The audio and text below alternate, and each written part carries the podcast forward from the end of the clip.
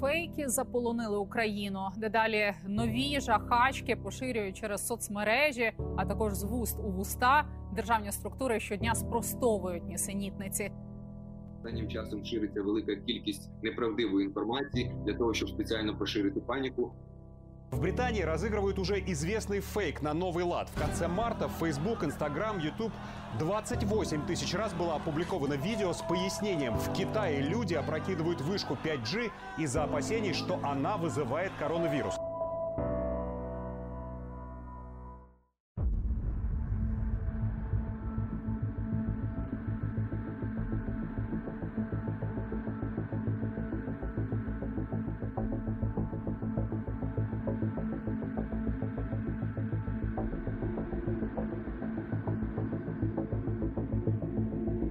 Коронавирус стал источником создания десятков фейков.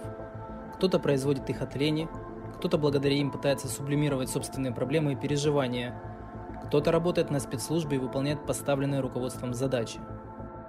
Тем не менее, ложная информация вредит не меньше вируса. Меня зовут Максим Журавель.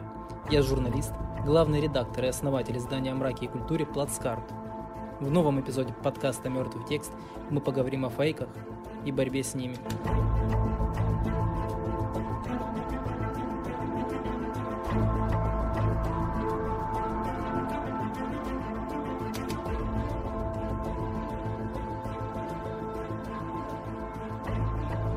Фейки создаются по щелчку пальца. Взятая в интернете фотография и умело подставленная под какое-то событие, в какой-то контекст, сделает свое дело, она срезонирует. Вот так было, например, с недавней информацией о братских могилах в Нью-Йорке. В Украине подумали, что людей, умерших от ковид, хоронят в братских могилах, потому что они являются источником распространения вируса. Но это не так. В городе просто перегружены морги и кладбища. То есть людей негде хоронить, для этого не хватает рук, мест и прочего. При этом биологи, вирусологи говорят, что тела не являются инфекционными. Они не разносят инфекцию. Заразиться может только работник морга. И то по неосторожности. Дело в том, что в нашей стране сейчас сложился такой климат, что любую информацию граждане воспринимают буквально и более чем близко к сердцу. Вот тот же пример с фейком о братских могилах. Дело в том, что фейк этот произошел именно в Украине, потому что люди сейчас критично не мыслят, они близко воспринимают всю информацию, и часто это становится причиной создания этих самых фейковых сообщений, фейковых новостей. То есть люди получают дезинформацию отовсюду, из социальных сетей, из прессы, от своего друга, подруги, от родственника, бабушки, дедушки. Эта информация резонирует, ее впоследствии забрасывают в какие-то, какие-нибудь соцсети, в мессенджеры, и происходит бум. Вот, например, в марте жительница Никополя запустила фейк о том, что на улице нельзя гулять с детьми. За это, мол, предусмотрен какой-то там внушительный штраф и, кстати, даже арест. То есть можно было угодить в тюрьму за то, что ты вышел на улицу с ребенком. При этом это было в марте, когда еще не было такого жесткого карантина, как сейчас. Сообщение она закинула в родительские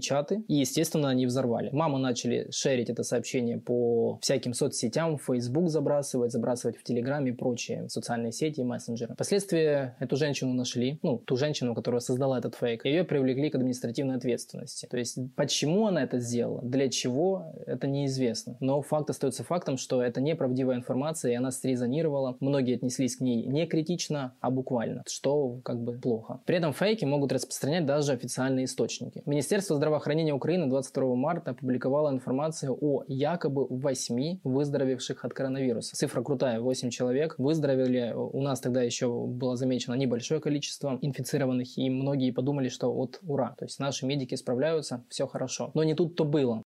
МОЗ оновив інформацію про кількість людей, які одужали від коронавірусу. У відомстві кажуть, що у восьми людей було зафіксовано підозру на COVID-19, але тести показали негативний результат. Таким чином, станом на 22 березня від коронавірусу в Україні одужала лише одна людина. Буквально через э, несколько минут министерство внесло коррективы в свою изначальную публикацию. Они уточнили, что у людей было подозрение на COVID-19.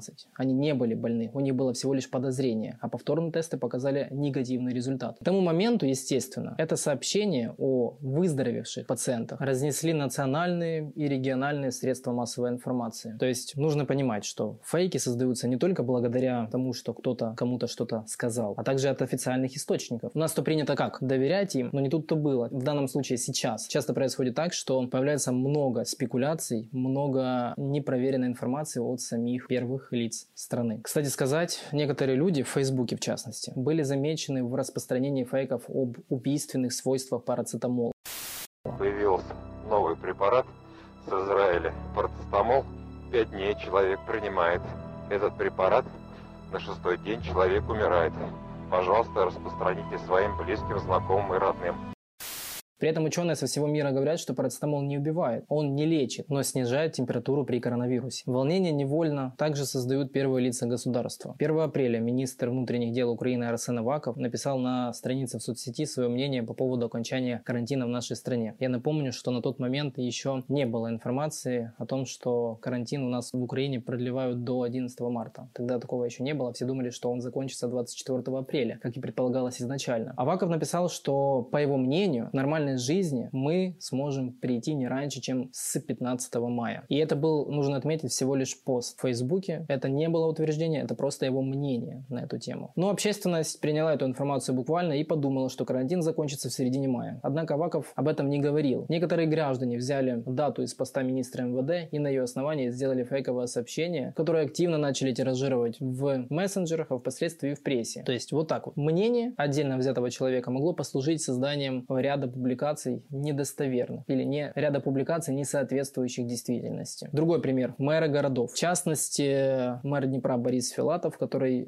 заявил о том, что в нашем городе для возможных жертв коронавируса выкопали 600 могил. И мэр Киева Виталий Кличко, который сказал, что умерших от коронавируса будут кремировать. И, кстати сказать, есть реальные примеры людей, знакомых, отдаленных знакомых моих, у которых были случаи того, что их там родственников каких-то кремировали, потому что они болели, заболели и умерли от коронавируса. То есть они были, возможно, против этого, но таковы были обстоятельства на тот момент в Киеве. И эти обстоятельства, как я понимаю, продолжаются и сейчас. При этом нужно понимать, очень важно понимать, что у нас в стране нет единого сценария того, что делать с умершими от COVID-19. Одни говорят, что они источники заражения, их нужно сжигать, другие собираются их погребать. И где истина? Чтобы разобраться в этой теме, я связался с киевскими биологами и вирусологами. Они сказали, что тела не являются источниками распространения вируса. На эту тему впоследствии написал статью, которая вышла на сайте 34-го телеканала под названием «Хранители кремировать». Кому интересно, зайдите, почитайте, там все по пунктам пошагово объясняется. В том числе, кстати, развернутое мнение от украинки, которая живет в Нью-Йорке. Она рассказала, как на самом деле там на тот момент протекали дела. Так вот, эксперты говорят, что тела не являются разносчиками вируса. Да, они могут заразить, но только при неосторожном с ними обращении. То есть, например, это работники моргов, которые во время вскрытия могли делать это без очков, там, не знаю, без маски условно. И на их лицо или на руки, или на перчатки, куда угодно мог попасть биологический материал зараженного человека. Тогда, естественно, сотрудник морга заражается. При этом, естественно, нельзя было также целовать покойников, нельзя было как-либо с ними взаимодействовать вот в контексте э, погребающих мероприятий. Любопытно также то, что подобным материалом я хотел четко расставить все точки над «и» и узнать у экспертов, вот в чем, собственно, проблема, есть ли страх. Потому что для многих людей это действительно важно, важно знать, важно знать, что делать в подобных ситуациях. Поэтому во время работы над материалом я хотел получить комментарии кого-то из местных инфекционистов. Для этого я связался с директором одной из профильных больниц Днепра. Мне дали его номер, я позвонил, и этот человек просто-напросто отказал мне в получении информации. То есть, как строился наш диалог? Я позвонил ему для того, чтобы он дал мне номер патологоанатома, то есть профильного специалиста в этом вопросе. Этот человек просто отказал. Он сказал, что никакие комментарии, ничего он мне не даст по непонятным для меня причинам. Ну, такова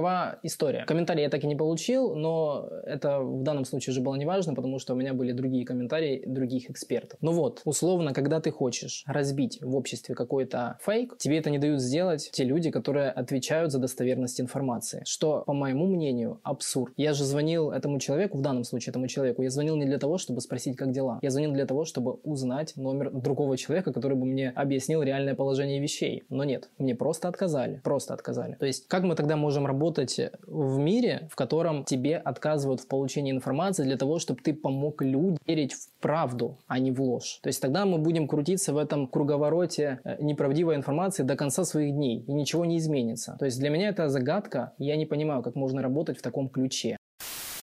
Давайте поговорим о медиаграмотности и влиянии социальных сетей на распространение неправдивой информации. Сейчас новости живут не больше часа. Я бы сказал даже, наверное, меньше, потому что поток информации настолько велик, что каждые 15 минут у нас появляется новая новость, новые данные о количестве зараженных или еще о чем-то. В социальных сетях алгоритмы строятся таким образом, что любая информация выводится на первый план. Пользователь оказывается окружен фильтрами, которые лишний раз подтверждают чье-то предвзятое мнение в том или ином вопросе. Да, соцсети и мессенджеры стали первоисточником. Они максимально быстро доставляют информацию без, скажем так, посредников. Да, то есть сейчас у президента даже есть свой телеграм-канал, в котором он пишет о пожарах в Чернобыле или еще о чем-то. Но при этом, при якобы открытости, скорости доставления этой информации, социальные сети стали возможностью для всяческих российских спецслужб или еще каких-то спецслужб распространять недостоверную информацию. Часто у паники есть конкретный заказчик. Целую базу манипулятивных сообщений кремлевских СМИ собрали эксперты службы внешних связей Евросоюза. Говорят о спланированной кампании по дезинформации. Таких фактов было уже множество, и в рамках карантина киберполиция, СБУ и прочие, они неоднократно пресекали деятельность группировок или каких-то лабораторий, которые занимались распространением неправды. Это все, нужно понимать, что это все дезинформация, попытки повлиять на наше с вами мнение. Чтобы этого не происходило, нам в первую очередь нужно учиться медиаграмотности. Нужно воспитать в себе критическое мышление. Всю ту информацию, которую мы с вами получаем, нужно пропускать через, несколько, через несколько фильтров, чтобы если я читаю новость о 8 выздоровевших, чтобы я зашел на десятки. Десятки это я преувеличиваю, конечно, чтобы я нашел, зашел на несколько официальных источников и на этих официальных источниках проверил достоверность этой информации. Чтобы я не доверял всей прессе, которую читаю. Нужно доверять только определенным изданиям, и то, я бы сказал, не на 100%, потому что, во-первых, каждый имеет право на ошибку. Во-вторых, пресса гонится за кликами. Сюжеты на ТВ делаются для того, чтобы их смотрели. И в некоторых случаях информацию преувеличивается. Чтобы этого избежать, нужно во-первых, подписаться на несколько официальных аккаунтов Офиса Президента. Это может быть Telegram, это может быть Facebook или еще что-то. На Министерство здравоохранения, опять-таки, пусть даже на него, которое иногда ошибается, да. В Телеграме, в Фейсбуке. Можно заходить на их официальный сайт. Также информацию можно смотреть в интернет-канале в Телеграме коронавирус инфо. По части коронавируса там публикуют очень много информации. И, кстати, опять-таки там тоже публиковали инфу о 8 выздоровевших. Но опустим этот момент. Бывает. Потом, критическое мышление. Нужно разобраться в устройствах алгоритмов социальных сетей, телеграммов и прочих. То есть, как работают эти площадки. Потому что если мы будем знать, по какому принципу нам выдают ту или иную новость, например, в ленте Фейсбука, мы сможем от них избавляться и фильтровать. Потому что информация о женщине из Никополя, которая запустила фейк, мол, на улице нельзя гулять с детьми, я видел несколько раз у себя в ленте Фейсбука. То есть мои знакомые, мои друзья или еще кто-то, случайные пользователи, репостили это. И мне такие сообщения попадали в ленту. Ну хорошо, что они попадали мне, окей. Но они попадали не только мне, а также нашим с вами бабушкам, дедушкам и прочим людям, которые, скажем, не слишком развиты в понимании того, как работают соцсети и алгоритмы. Потому что, кстати, большой процент распространения фейков также был замечен мной лично замечен, нужно акцентировать, людьми, которые, скажем так, далеки от стопроцентного понимания работы таких площадок. Такие люди, такие имеется в виду люди старой закалки, старого поколения, они буквально верят в то, что пишут в интернете, если они видят о том, что кто-то написал «нельзя выходить на улицу, потому что за это штраф», они воспринимают это буквально. Кстати, нужно акцентировать, что это не в контексте того, что, мол, сейчас давайте все идите на улицу. Нет, сейчас действительно нельзя выходить на улицу, потому что по всем понятным причинам нельзя выходить на улицу. Я говорил именно о истории с детьми за большие штрафы и арест. Критическое мышление нам позволит избавляться от пропаганды. Оно позволит нам вычленять из контекста важную информацию и избавляться от шороха, смотреть в корень проблемы. Помимо того, что вам нужно подписаться на первоисточники и перестать читать, возможно, или не перестать читать, а перестать стопроцентно доверять прессе, которую вы читаете, нужно также научить наших родителей, наших бабушек, дедушек работе в этих соцсетях, чтобы они понимали, что не вся информация является достоверной, чтобы они научились находить правду, потому что благодаря таким людям, которые не совсем понимают, как это все работает, и которые впоследствии распространяют, шерят сообщения, мы с вами и живем в медиаполе, которое забито фейками. Нужно понять, понять, что такие люди, они не виноваты в том, что они случайно что-то кому-то репостнули. Они заложники тоже этой ситуации, как и мы с вами. Просто они не понимают, как это работает. Чтобы они это понимали, мы должны, мы, те люди, которые, возможно, знают об алгоритмах или о том, как это все работает, чтобы мы им объяснили. Если мы это сделаем, то в какой-то степени мы поможем друг другу и поможем поскорее избавиться от паники, которая, кстати сказать, бьет не меньше, чем вирус. Помогайте друг другу, следите за друг другом положительном контексте следите. Может быть, кому-нибудь нужен хлеб, а вы можете выйти купить его. Сделайте это.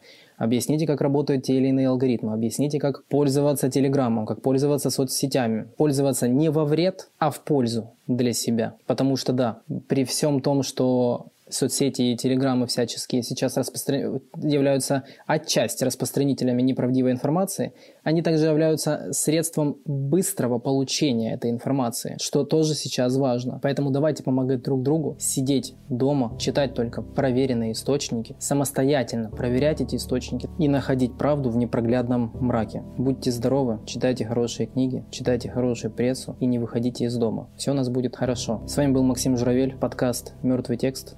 Мы с вами разбираемся в том, что происходит за окном и верим в лучшее. Спасибо, что были с нами.